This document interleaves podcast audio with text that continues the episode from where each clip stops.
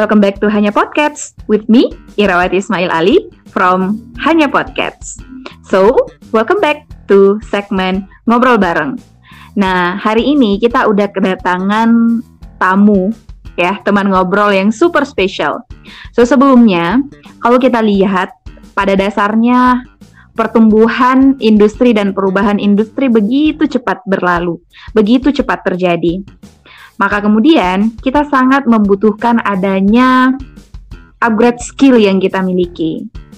Beberapa hari yang lalu, saya membaca bahwa prediksi top 5 skill yang dibutuhkan di tahun 2025 menurut prediksi dari World Economic Forum, salah satu skill yang dibutuhkan itu adalah teknologi use and development.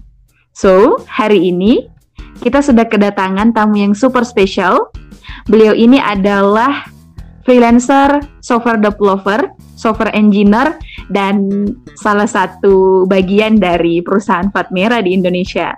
Siapa beliau? Beliau adalah Christian Mahardika. So, welcome to Hanya Podcast, Bapak Christian Halo, Mahardika. Halo. Yeay, thank you ya udah diundang. para pendengarnya Ira. Pendengarannya podcast sorry. Ya perkenalkan saya Christian. Uh, saat ini uh, sebagai freelance sih. Nggak nggak nggak freelance uh, masih kerja kerja di perusahaan. Set jobnya freelance juga gitu Oke, okay. berarti beliau ini adalah orang yang bekerja dalam sebuah perusahaan besar di Indonesia dan juga mengurusi uh, urusan programming dan software web developer dan lain-lain. So, Christian, hari ini kita lihat ya kalau misalkan mungkin um, lima tahun sebelumnya pekerjaan-pekerjaan yang existing sekarang itu emang sudah diprediksi akan hadir ya, Christian. Nah, uh, beberapa prediksi dari sebuah riset-riset internasional juga mengatakan bahwa the one of skill yang akan dibutuhkan lima tahun ke depan, tepatnya di dua, 2025, itu katanya adalah teknologi use, programming, and web developer. Nah, mungkin uh, Kak Christian ini bisa menjelaskan sedikit nih gambaran tentang gimana sih dunia programming itu, gimana sih software and developer itu Kemudian mungkin bisa dijelaskan secara gimana inputnya dan outputnya seperti apa, apa yang harus nah, kita siapkan uh, gitu. Tentang software development ya, mungkin aku cerita sedikit dulu ya, kenapa kok aku iya. bisa yeah. Yeah. Terjebak di dunia ini, bukan terjebak kayak terjun. Terjun di dunia. Emang basicku itu nggak programming banget sebenarnya. Aku uh, teknik telekomunikasi. Ada ngodingnya emang tapi dia itu ngoding mesin sebenarnya microcontroller kalau teman-teman tahu ya uh, itu nggak nggak nggak ngoding software lah. Ada ngoding software tapi nggak nggak nggak menjurus ke situ. Nah itu kan pas kuliah ya. Kembali ke apa namanya ke SMA sebenarnya saya itu terjun pertama kali ngoding itu terjunnya tuh pas kuliah eh SMA sebenarnya. SMA itu SMA itu aku ikut okay. Olimpiade TIK ketika itu Olimpiade TIK di situ ngoding pertama kali itu saya pakai bahasa Pascal saya nggak nggak tahu ngoding itu apa. Mm -hmm. ada if ada pokoknya mm -hmm. uh, algoritma tuh aku nggak tahu. Terus dari nol banget. Dan gurunya itu yang ngajar ngajar itu juga agak nggak tahu juga gitu. Kita sama-sama nol gitu. Itu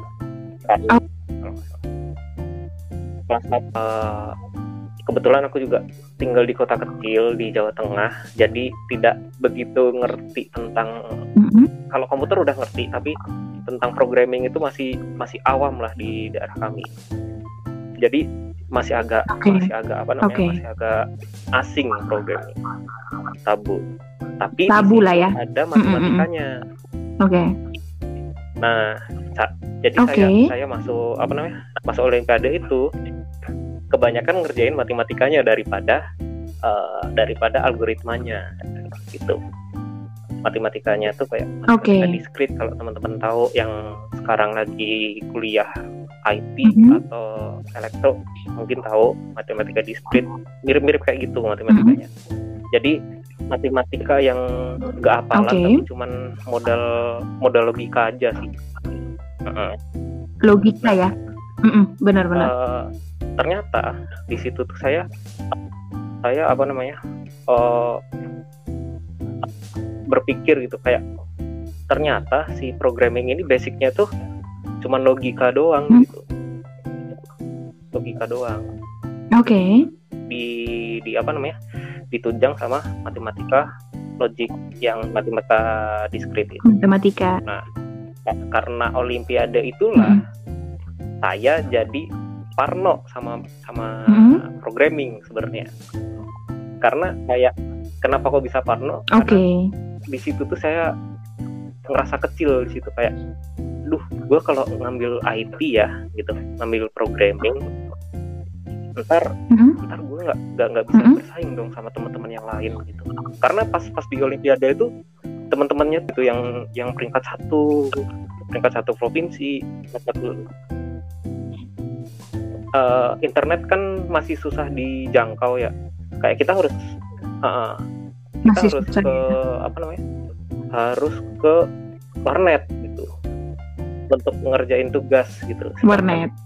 Mm-hmm. programming ini pas zaman aku SMA itu ya masih apa namanya? Masih harus pikir sendiri. Itu ketakutan aku. Kenapa aku ambil teknik telekomunikasi kuliah. Nah, oke. Okay. Tapi pas teknik teknik telekomunikasi itu berarti emang udah udah belajar juga kan programming di nah, jurusan itu atau gimana, Chris? Sebenarnya lebih ke elektro elektro arus lemah dan sistem komunikasi gitu. Ada mm -hmm. ada ngodingnya tapi oke. Okay. Tapi ngoding mesin gitu, ngoding mesin sama ada ngoding itu juga sih apa sinyal ngeproses sinyal gitu itu harus dikoding juga gitu pakai MATLAB gitu okay. untuk mensimulasikan mm -hmm. gelombang gitu tapi aku nggak mm -hmm. karena ke insecure okay. aku itu itu jadi kayak kayak apa ya mm -hmm. kayak takut gitu untuk ngambil programming jadi mm -hmm. di, di jurusan itu jurusan itu ya oke okay. aku konsentrasinya ke transmisi sebenarnya malah ke antena Oh, ya, penguatan jaringan ya, Chris? Penguatan jaringan antena, satelit lebih ke situ. Mm -hmm. Karena karena rasa okay. trauma, ya rasa insecure zaman SMA dulu gitu, awal-awal. Tapi ya itu pas ngerjain tugas akhir, aku mm -hmm.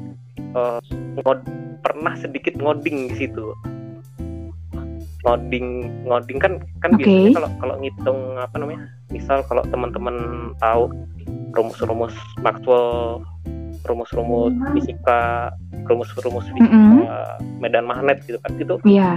kan kritik banget ya uh, yeah. rumusnya banyak banget kalau Betul. pakai kalkulator kan capek ya uh. untuk untuk sebatas uh -uh. untuk biar mempermudah kerjaanku doang gitu sebenarnya ke situ jadi okay. kayak kayak kayak ngoding itu ya udah uh -uh. masukin rumus Maxwell itu Iya, supaya lebih gampang gitu ya. Masihnya lebih cepet. Udah se, mm -hmm. se segampang itu gitu. Mm -hmm. Terus pas ngelakuinnya Oke. Okay. Kan kebanyakan googling itu ya. Aku ternyata ada ternyata ada. Oh caranya ini ada ini ada. Jadi mulai ketagihan lagi ngoding itu. Oke, berarti kembali mulai ketagihan ngoding itu di saat itu ya, Chris, pada saat akhir-akhir yep. uh, ngerjain tugas akhir. Nah, mungkin uh, secara sederhana, Chris, kalau di bagian programming, terus software developer itu ngapain aja sih? Apakah pada saat misal kita bikin aplikasi itu kan pasti butuh butuh uh, coding, kemudian developernya itu bisa dalam satu bagian nggak sih Chris? Apakah terpisah pada saat kita mengcoding, mengoding terus uh, pengembangan aplikasinya atau gimana tuh Chris? Misal ada teman-teman di luar sana yang tertarik nih bikin uh, sebuah aplikasi. Secara industri ya kayak di apa real worldnya itu kita ngoding itu nggak bisa sendiri. Mm -hmm. karena ngoding ngoding okay. aplikasi yang gede banget kayak misalnya ngoding eh sebut merek nggak? Apa kan ya di sini? Atau gimana? Nah misalnya nggak apa-apa nggak apa-apa. nggak apa-apa.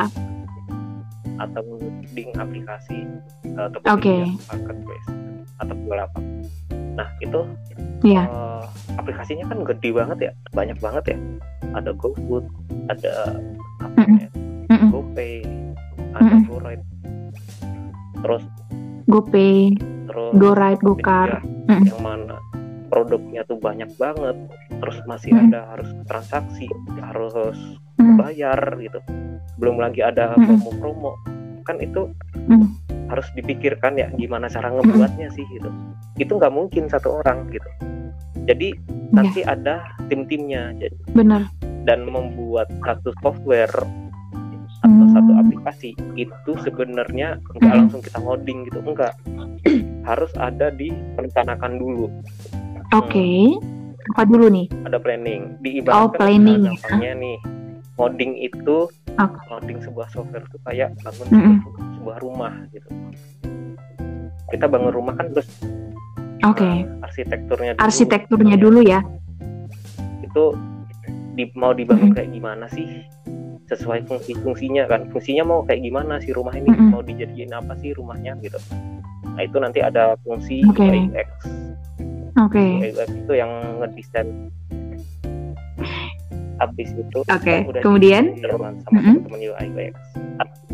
Nah, uh, balik yeah. terus habis itu uh, ke tim lead atau biasanya itu product engineer gitu. Oke. Okay. Product engineer atau tim lead. Oke, okay, ya. Tim lead engineer maksudnya. Itu kalau kalau di perusahaan setara manager. Mm -hmm. Nah, itu fungsinya ngedefine nih, ngedefine. Oke. Okay. Uh, masing-masing masing-masing apa namanya? Tim itu nanti nanti akan rapat gitu. Jadi jadi mm -hmm. programming itu dibagi dua front end sama back end oke okay. kalau back end itu kalau mm -hmm. back end itu server uh, server sama apa namanya oke okay. uh, koneksi ke database gimana cara nyimpennya sama proses logik bisnisnya Connect, kayak gimana yeah. itu front end oke okay. eh sorry uh, back end oke okay. nah, Nah, back end. Kalau yang front end tuh back end kebagi itu antara mobile application atau website mm -hmm. atau desktop application. Mm -hmm. Web. Oke. Okay. Yang ngurusin nanti tampilannya, terus okay. di aplikasi di aplikasi web mm -hmm. atau uh, mobilenya gitu.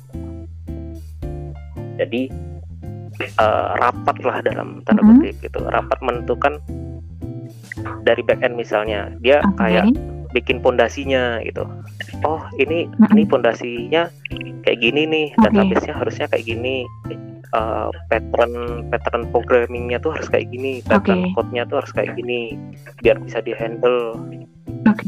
terus di front okay. end-nya oh harus harus kayak gini nih tampilannya ikutin apa yang didesain sama teman-teman UI UX kan nah terus habis itu nanti ngobrol tuh front okay. sama back end uh, lemparan datanya mau kayak gimana gitu mm-hmm. koneksi datanya dari depan ke belakang mau kayak gimana atau belakang ke depan okay. mau kayak gimana itu harus dipikirin jadi mm-hmm. jadi uh, ngoding itu ngebangun okay. sebuah software tuh sebenarnya kalau bisa dibilang itu lebih banyak kita berdiskusinya daripada ngodingnya jadi ngoding oke okay ngoding itu sebenarnya sebentar. Ngodingnya sebentar yang paling ya. Gampang sebenarnya. Yang paling susah adalah yes. iya. Yang paling oh, susah. Oh gitu ya. Perencanaan. perencanaan flow sama bisnis flow paradigma antara semua set stakeholder okay. yang terkait di okay. tim itu sama bisnis usernya juga secara uh, keseluruhan mungkin coding, programming yep. itu adalah hal yang teknis ya Chris. Setelah kemudian yep. uh, semua perencanaan matang, bisnis flow-nya udah jelas, kita mau bikin apa untuk apa, ya kan, dan untuk siapa, baru kemudian eksekusinya itu untuk memvisualisasikan ide baik coding itu, gitu ya Chris ya mungkin sederhananya. Yep. Oke. Okay. Nah, Chris, gini nih, kan kalau kita lihat sekarang untuk uh, profesi mungkin bisa dikatakan profesi kan ya uh, profesi ya programming coding dan seterusnya itu saat ini banyak digandrungi oleh anak-anak muda gitu. Nah, menurut Chris sendiri nih sebagai orang yang mungkin sudah berada di uh, apa ya profesi ini atau mungkin terjun di dunia ini, kenapa sih Chris itu penting? Kan ini sampai ke prediksi World Economic Forum 2025. Kalau ini adalah salah, satu skill dari top five, uh, top 10 yang dibutuhkan di tahun yang akan datang. Menurut Chris kenapa ini penting? kenapa sih penting gitu Karena, loh? Uh, misal nih, yes. dunia ini kan uh, tower to digital ya. Semua semua semua semua itu akan digital gitu. Yes ojek aja bisa digital gitu pasar aja bisa digital gitu kan. Nah idenya itu ide orang-orang di dunia ini tuh banyak gitu. Entrepreneur itu di dunia ini punya banyak ide untuk me, apa ya untuk menjalankan bisnis atau jangan bisnis deh uh, bahasanya tuh lebih ke solusi untuk manusia umat manusia mem, hidup manusia mempermudah hidup manusia gitu. Nah di entrepreneur ini atau orang-orang yeah. apa ya yang punya ide ide-ide brilian ini kan nggak mungkin bikin sendiri ya malah malah mungkin mereka itu nggak nggak bisa ngapa-ngapain nggak yes. nggak punya skill teknikal ya maksudnya lebih okay. nggak nggak bisa cara buat yes. nah otomatis dibutuhkan orang-orang yang bisa mewujudkan yeah. mereka atau membantu untuk uh, okay. mempermudah hidup manusia lebih ke situ sih. Kan kalau menurut saya sih uh, teknologi okay. itu adalah tujuannya untuk membantu membantu mempermudah hidup manusia bukan menghambat sebenarnya. Nah betul. maka dari itu dibutuhkanlah teman-teman yang bisa programming. Jadi mewujudkan apa yang ada di ide teman-teman kita. Lebih ke situ Oke, okay. yes, sepakat banget sih Chris. Karena kan mungkin kalau kita lihat ya pergerakan industri ke depan itu sangat akan ke industri digital. Apa pun dah sektornya ya Chris ya. Mulai dari uh, mungkin hospitality, kemudian bahkan apa games dan lain-lain sebagainya. Semua industri itu udah mengarah ke digital industry. Bahkan mungkin banyak banget eh, perusahaan-perusahaan besar yang ada di Indonesia yang saat ini kemudian udah menjadi unicorn atau uh, startup perusahaan-perusahaan digital ya. Bahkan perusahaan-perusahaan besar pun saat ini banyak yang bertransformasi yep. untuk menjadi perusahaan digital, ya kan Chris? Nah, dari yep. situ tuntutan kemudian arus dari industri inilah yang sangat menentukan upgrading skill yang dimiliki oleh uh, kita sebagai manusia agar kita bisa menjadi bagian untuk memberikan solusi gitu ya uh, bagi kehidupan manusia kalau yang Chris tadi katakan. Jadi itu sangat penting banget ya Chris. Oke. Okay.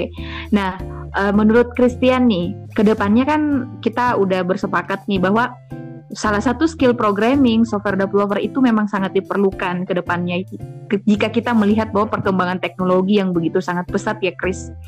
Nah, menurut Christian nih sebagai uh, seorang software engineer saat ini, kira-kira apa sih ha yang hal yang harus disiapkan mungkin untuk teman-teman yang baru mempelajari bidang ini atau mungkin yang sudah menggeluti bidang ini beberapa tahun agar bisa tetap relevan nih beberapa tahun ke depan kira-kira apa sih yang perlu uh, disiapkan gitu agar kita bisa sama-sama growth dengan industri teknologi yang hmm, begitu cepat satu, perkembangannya. Harus, uh, jangan berhenti belajar sih, apalagi kalau udah udah coding ya, udah, okay. udah software engineering itu kalau sekali ninggal yeah. ya sekali ninggal apa apa yang kita pelajarin mm -hmm. gitu itu ya udah akan ketinggalan jauh jauh banget lompatannya tuh mm -hmm. begitu jauh gitu karena karena uh, eh, okay. dalam beberapa bulan dalam beberapa minggu itu pasti ada tools tools baru gitu atau framework mm -hmm. baru gitu jadi teknologinya tuh teknologinya okay. tuh lebih cepat okay. daripada kita mikir gitu jadi kalau kita nggak ngikutin sebatas okay. ngikutinnya tuh gak gampang yeah. cuma lihat YouTube atau mm-hmm. baca-baca Twitter ngefollow ngefollow yeah. apa namanya di Twitter misalnya ngefollow uh, JavaScript, uh, atau React.js atau yang lain gitu yang yeah. tentang teknologi gitu ya itu itu yeah. membantu banget karena mereka update uh-uh. gitu gampang uh, apalagi era saat ini okay. ya internet ya orang-orang itu juga udah nggak pelit ilmu mereka tuh udah ngebagi mm-hmm. di medium ada di GitHub ada betul. di ada gitu. Betul. Jadi ya udah tinggal rajin yeah. kuncinya sih niat di niat sama sama kalau yang ingin belajar ya ingin belajar tuh kuncinya niat gitu. Harus cinta gitu. Harus yeah all in lah kalau kalau ngoding tuh. Nah berarti memang yang pertama adalah ada kemauan ya Chris tentunya. Karena ini apa ya kayak long life learner gitu ya Chris Ka kapan kemudian kita sebentar aja ninggalin barang-barang ini maka kemudian akan ketinggalan jauh kalau kata Christian ya. Karena growthnya itu begitu cepat ya Chris Oke, berarti memang itu sih teman-teman ya, teman-teman listener kuncinya adalah apa pun sih mungkin ya yang kita pelajari, ingin kita expert di bidang itu ya, Chris. Kita harus uh, terus haus akan ilmu ya, Chris. Nah, uh, kan tadi Christian menyebutkan bahwa uh, saya sebenarnya pas kuliah itu ngodingnya sedikit karena jurusannya adalah uh, teknik telekomunikasi. Nah, uh, misal nih Chris ada adik-adik yang mungkin mendengar hanya podcast, kemudian saat ini SMA gitu ya atau SMK. Nah, kira-kira untuk menjadi seorang software engineer apakah ada kuliahnya kah atau ada jurusan yang spesifik atau ada sekolahnya kah? Dan hal apa saja sih yang harus dipelajari gitu, Chris? Uh, awal ya, jika kita ingin fokus meningkatkan kemampuan di kalau, skill ini, menurut Christian. SMA, mungkin uh, lebih ke itu aja sih. Ya hmm jurusan ya pasti yang pastinya tuh teknik informatika, terus sistem informasi, terus ilmu komputer, okay. atau sistem komputer. Itu sih paling. Okay. Teknik telekomunikasi juga bisa. Nah, Oke. Okay. Statistik nggak masuk ya, Chris? Matematika tuh sebenarnya bisa. Sebenarnya bisa. Beda ya? Nanti bisa ke data science. Uh -huh aku aku nggak tahu sih uh, oh iya data science ya oke okay. FMIPA itu mereka belajar coding juga apa enggak harusnya sih iya ya kalau mm-hmm. kalau setauku temen aku punya temen dia kuliah di UGM dia tuh kayak kayak kayak ngoding juga pas skripsi mm-hmm. setauku ya Kalau kalau setahu aku juga sih Chris, kalau kan di FMIPA itu ada ilmu komputer juga kalau nggak salah Chris. Iya, kalau di Unhas ada ilmu komputer dan ilmu komputernya itu di MIPA. Dan kerjaannya itu coding sih di jurusan itu, itu katanya. emang salah satu itu kalau emang itu salah satunya apa ya ngulik banget tentang komputer ya ke situ. Tapi kalau mungkin ada pendengar yang SMP, ya dan pingin cepet ah ya udah deh ini kayak software yeah. ah, ingin cepet belajar gitu kan. Belajar. Uh, ini adalah mm. kayak software tuh jalan ninjaku mm. gitu kan. Software development gitu. Nah SMK bukan bukan bukan jurusan mesin juga. Mes, SMK jurusan jurusan, itu, jurusan? komputer ada itu uh, jurusan komputer ya beda. Itu tentang jaringan-jaringan beda ya? kayak Cisco router. Oke. Okay. oke. Okay. um, berarti ke lebih ke jurusan teknik informatika ya Kris? SMK RPL. bisa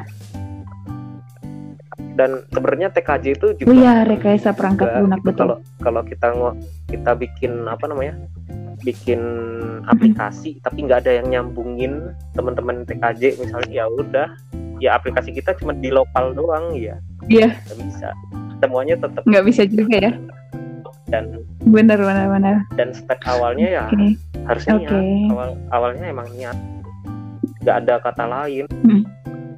mau okay. sepintar apa pun benar. Setelah niat itu gimana Kris? Itu apa langkah-langkahnya tuh? Hmm, kuliah yang benar. Gimana uh, kuliah benar-benar kuliah jalur SMK uh, eh, sekolah yang benar. Maksudnya ikutin gitu. Kan mm, sekolah yang benar. Nggak jauh beda sih sebenarnya. Uh, apa yang diajarin guru itu kayak lo harus menghayati gitu gak, gak cuman kuliah kuliah ya kuliah habis itu pulang ke kos Betul. atau sekolah habis itu ke warnet gitu kayak dia kasihan gitu kayak udah gitu aja udah capek di kelas gitu kan Kasihan udah bener. capek di kelas terus ilmu lu nguap mending mm -hmm. gak usah kuliah kalau kayak gitu mah mm -hmm. sama aja kan nah itu sih jadi kayak bener ah, itu itu salah satu terus yang kedua kalau bisa tuh berkomunitas gitu. karena itu penting penting banget karena itu pada prakteknya juga berkomunitas dalam arti kita pakai live mm -hmm. dari orang gitu open source kan okay. kita pakai pakai tools toolsnya orang gitu yang gratis gratis yeah. atau yang berbayar yeah. Itu kan secara tidak langsung kita berkolaborasi sama orang yang nggak yeah. kita kenal gitu orang orang itu udah udah baik hati uh, numpahin betul, betul. isi otaknya ke dalam bentuk coding terus di di apa namanya diupload ke di GitHub atau ke GitLab untuk bisa kita download, bisa kita pakai untuk untuk solusi hmm. solusi aplikasi kita gitu kan hmm. macam itu. Jadi kita tuh sebenarnya kalau kata orang tuh uh, no life sebenarnya nggak no life kita tuh kayak sos jiwa sosialnya tuh tinggi gitu. Tapi dalam dia, aduh. Gitu. Oke. Okay. Iya, ya. Asik ini ini dalam banget sih yeah. jiwa sosialnya tinggi dalam diam oke okay. itu keren banget sih nah Chris uh, selama beberapa tahun ini kan Christian udah bergelut ya di dunia software engineer dan mungkin saat ini pun jalan ninjanya. Christian adalah di software engineer ya. Nah, sejauh ini nih uh, amin ya, amin. Doain lah teman-teman listener semoga dimudahin lah semua Uh, baik dari segi karir dan segalanya lah buat Christian. Nah sejauh ini Chris apa sih tantangan gitu tantangan yang dihadapi uh, selama fokus di bidang software engineer gitu yang kita tahu bersama bahwa Christian ini juga udah membuat beberapa aplikasi ya Chris ya kemudian udah develop beberapa uh, web juga. Nah, sejauh ini apa sih Chris uh, tantangannya dan gimana gitu caranya untuk mengatasi tantangan itu? sehingga bisa masih bisa sampai sekarang gitu survive di bisa, bisa di orang mager itu benar sih. Oh. itu tantangan tantangan gitu mager. Oke oke oke. kayak aduh uh, males nih ngerjain ini. Aduh banyak magernya. Itu itu itu tantangan. Jadi yeah. kalau misalnya nih kerja kerja di luar atau kita kebetulan aku juga ada komunitas juga bareng teman-teman itu untuk uh, tergabung di mm-hmm. pengajar pengajar mm-hmm. belajar di situ tuh kita ng ngasih apa ya TOT kayak training of trainer gitu ke guru-guru SMK guru-guru SMK IT tentang yeah, pemrograman terkini mm -hmm. yang dibutuhin sama industri gitu karena kebiasaan itu kebiasaan itu okay. guru-guru itu ya textbook gitu loh nggak update. Nah kita ini loh yang lagi lagi update update gitu. Terus gimana sih cara ngajar anak-anak itu biar nggak boring gitu? Biasanya kan kalau guru kan ya udah harus gini harus mm -hmm. gitu gitu. Pada okay. makanya kenapa kok banyak orang mm -hmm. yang lebih milih masuk bootcamp bootcamp software development daripada sekolah? Iya oke okay. ya.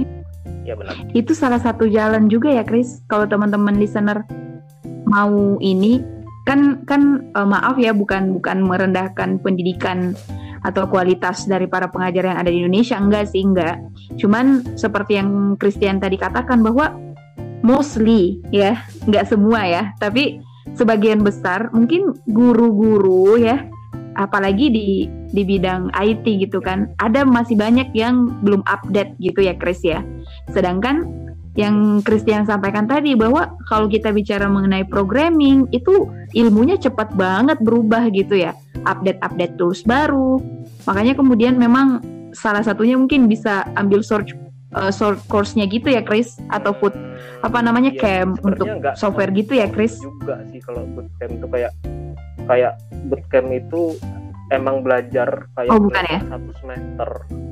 Kalau di kuliah ya belajar satu semester atau satu satu tahun kuliah gitu. Tapi mm -hmm. di bidang itu do, itu doang gitu. Jadi uh, it, dan itu dipadetin. Bedanya bidang itu doang benar. fokus kalau betul gitu dan biasanya kan lama tuh enam bulan mm -hmm. ya sama kayak okay. sebenarnya. Iya benar-benar.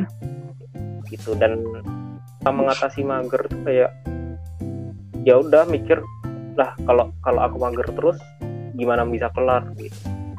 Nah kalau kalau yang berbagi itu lebih ke ngatasin burnout sama okay. kan kalau kalau kerja kerja remote gitu.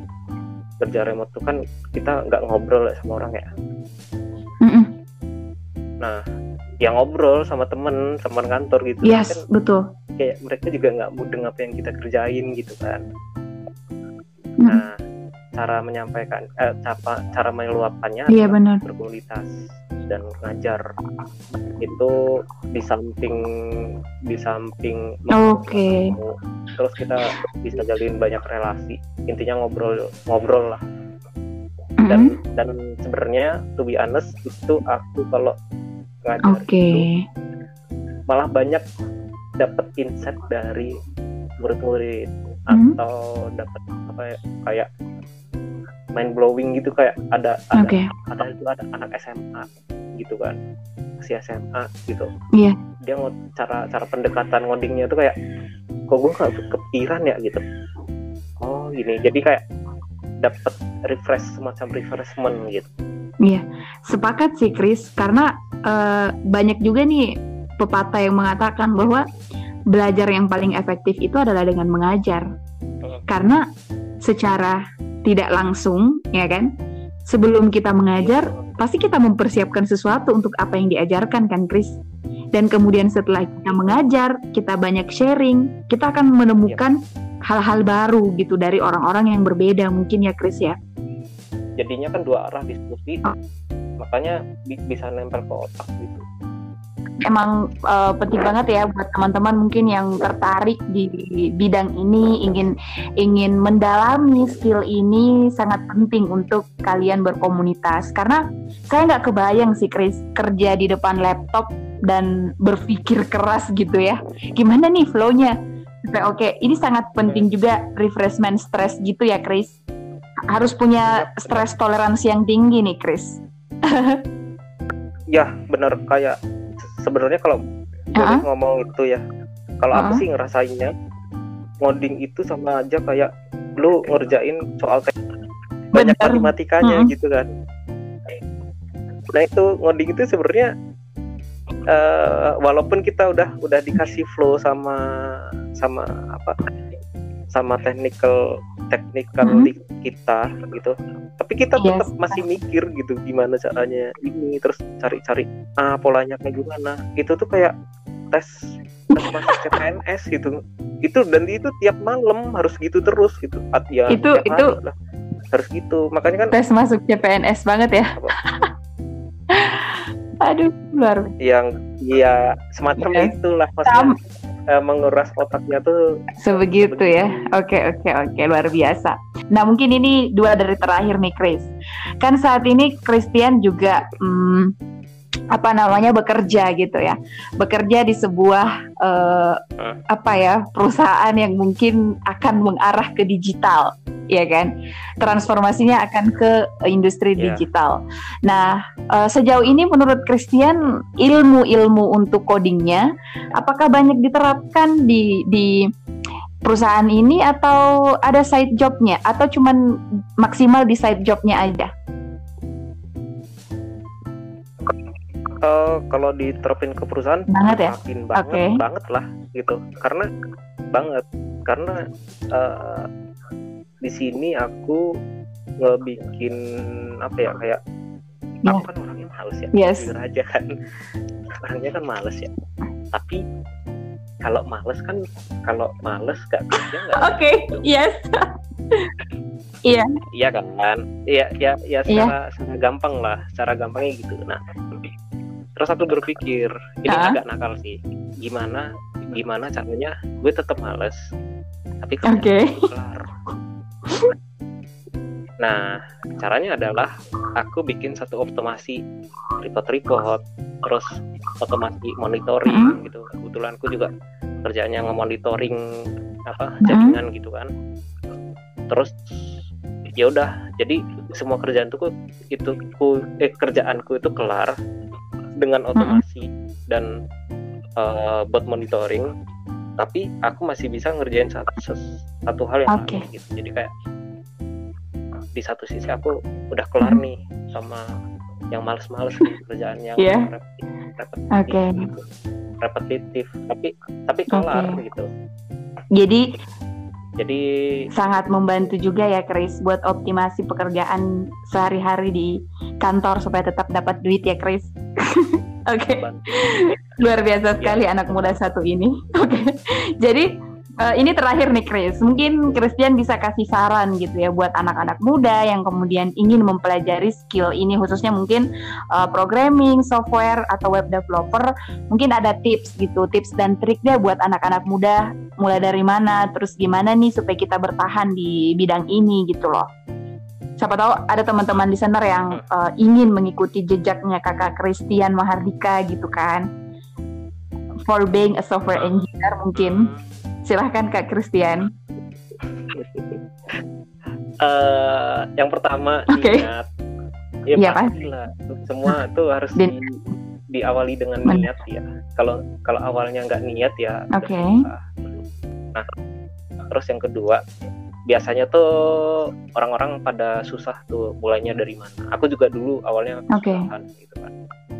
Awalnya mulai ngoding beneran gitu tuh dari YouTube okay. sih emang dari YouTube itu nge-compare aku nge-compare nge-compare bahasa pemrograman mana sih yang paling gampang sintaknya okay. yang paling uh, yang paling human okay. lah yang paling human gitu nah di situ aku mulai terjun di situ mulai mulai bikin satu aplikasi mm -hmm. dari tutorial YouTube pun itu gratis ya tutorial YouTube itu dari situ udah udah udah, udah mulai sih oh uh, bikin satu aplikasi gitu kan kalau kalau udah jadi hmm. nih ya jadi rasa rasa rasa senangnya okay. tuh ada gitu gue udah udah bisa nih bikin bikin hmm. aplikasi walaupun segampang aplikasi kalkulator okay. gitu kayak uh, self reward itu harus okay. diadain di situ kayak gue udah udah bisa sih bikin satu fungsi gitu walaupun itu okay. kecil banget fungsinya tapi gak ini gue gue udah udah bisa nih bikin sesuatu yang nggak ada tapi jadi ada okay, okay. gue nih bikin gitu lebih ke situ jadi kayak rasa bangga di diri hmm. sendiri gitu terus habis itu kan kan mulai mulai nanti yeah. ya itu ya ah gue bikin lagi deh yang yang lebih okay. lebih advance gitu nah di situ tapi nanti ada ada titik mm jenuh gimana tuh supaya ah, bikinnya gini, gini. Uh -uh, supaya bisa uh, melewati titik jenuh itu tuh gimana Chris nah pas aku di titik jenuh nggak mau ngapa-ngapain kebetulan pas itu aku uh, pas di kerjaan itu dituntut banyak banget ya mm -hmm.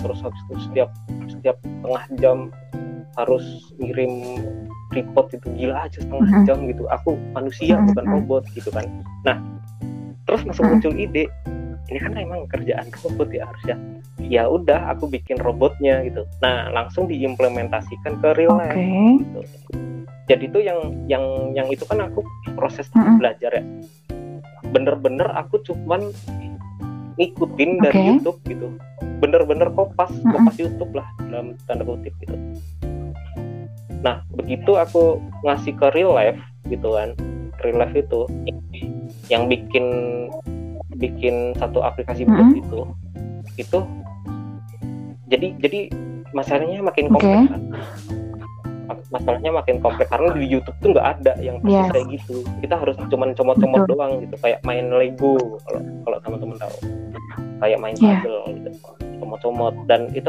agak mikir kan nah di situ kayak apa ya kayak hormon endorfinnya tuh akan muncul kalau ketika Lego kita itu berhasil. berhasil. Betul. Nah itu muncul lagi tuh nanti. Oh jadi gue gue bisa nih uh, ngehack kerjaan gue gitu. Kayak ngehack apa? Gue bisa ngehack okay. gue nih. Oke. Okay. seakan-akan aku iya seakan-akan aku setengah jam. Setiap setengah jam tuh aku hidup padahal aku tidur. Okay. tapi kelar yes. kan gitu gitu lebih ke situ uh, itu kalau menurutku sih iya. positif yeah. ya positifnya okay. di situ jadi kayak uh, nge-solve nge-solve apa namanya uh, masalah pribadi permasalahan pribadi yeah. gitu yang yang dialami yeah.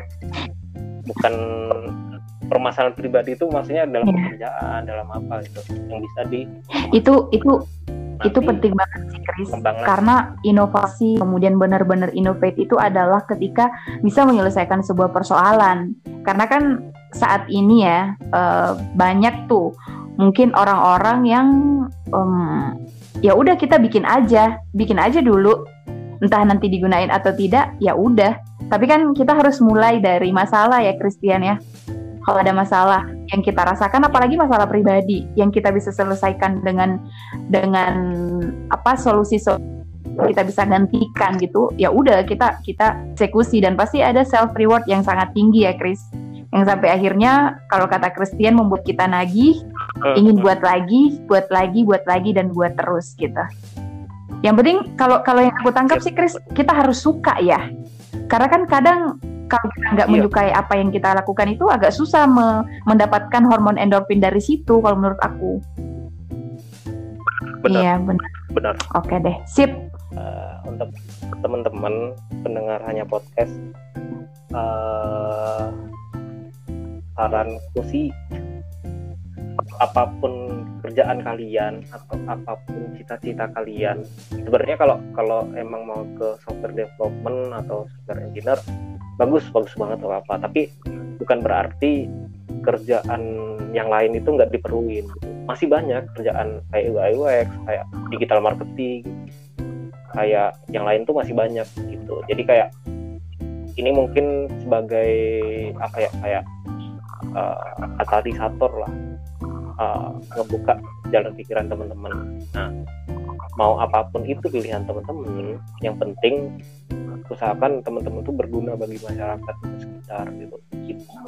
Apa pun yang teman-teman kerjain itu uh, teman-teman kerjanya dengan sukacita. Kalau sukacita nggak ada beban. Okay. Itu nanti pikirannya tuh harus gue harus ngebantu temen nih atau ngebantu orang lain. Okay tepat dengan dengan skill yang gue miliki okay. kalau dari situ kalau udah udah pikirannya dari situ itu akan lebih enak kita akan lebih enjoy okay.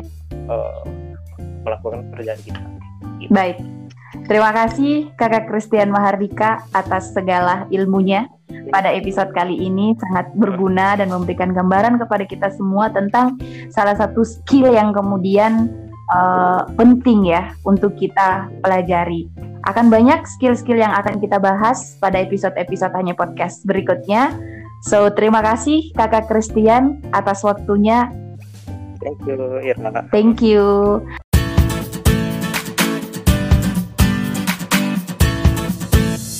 Terima kasih kepada seluruh teman-teman listener yang selalu setia mendengarkan di setiap episode dari Hanya Podcast. So, sampai jumpa pada episode-episode berikutnya. Kira-kira kita akan ngobrolin apa lagi ya di episode berikutnya? Dan teman ngobrolnya siapa ya? Stay tune, keep listening, and thank you. Bye. Assalamualaikum warahmatullahi wabarakatuh.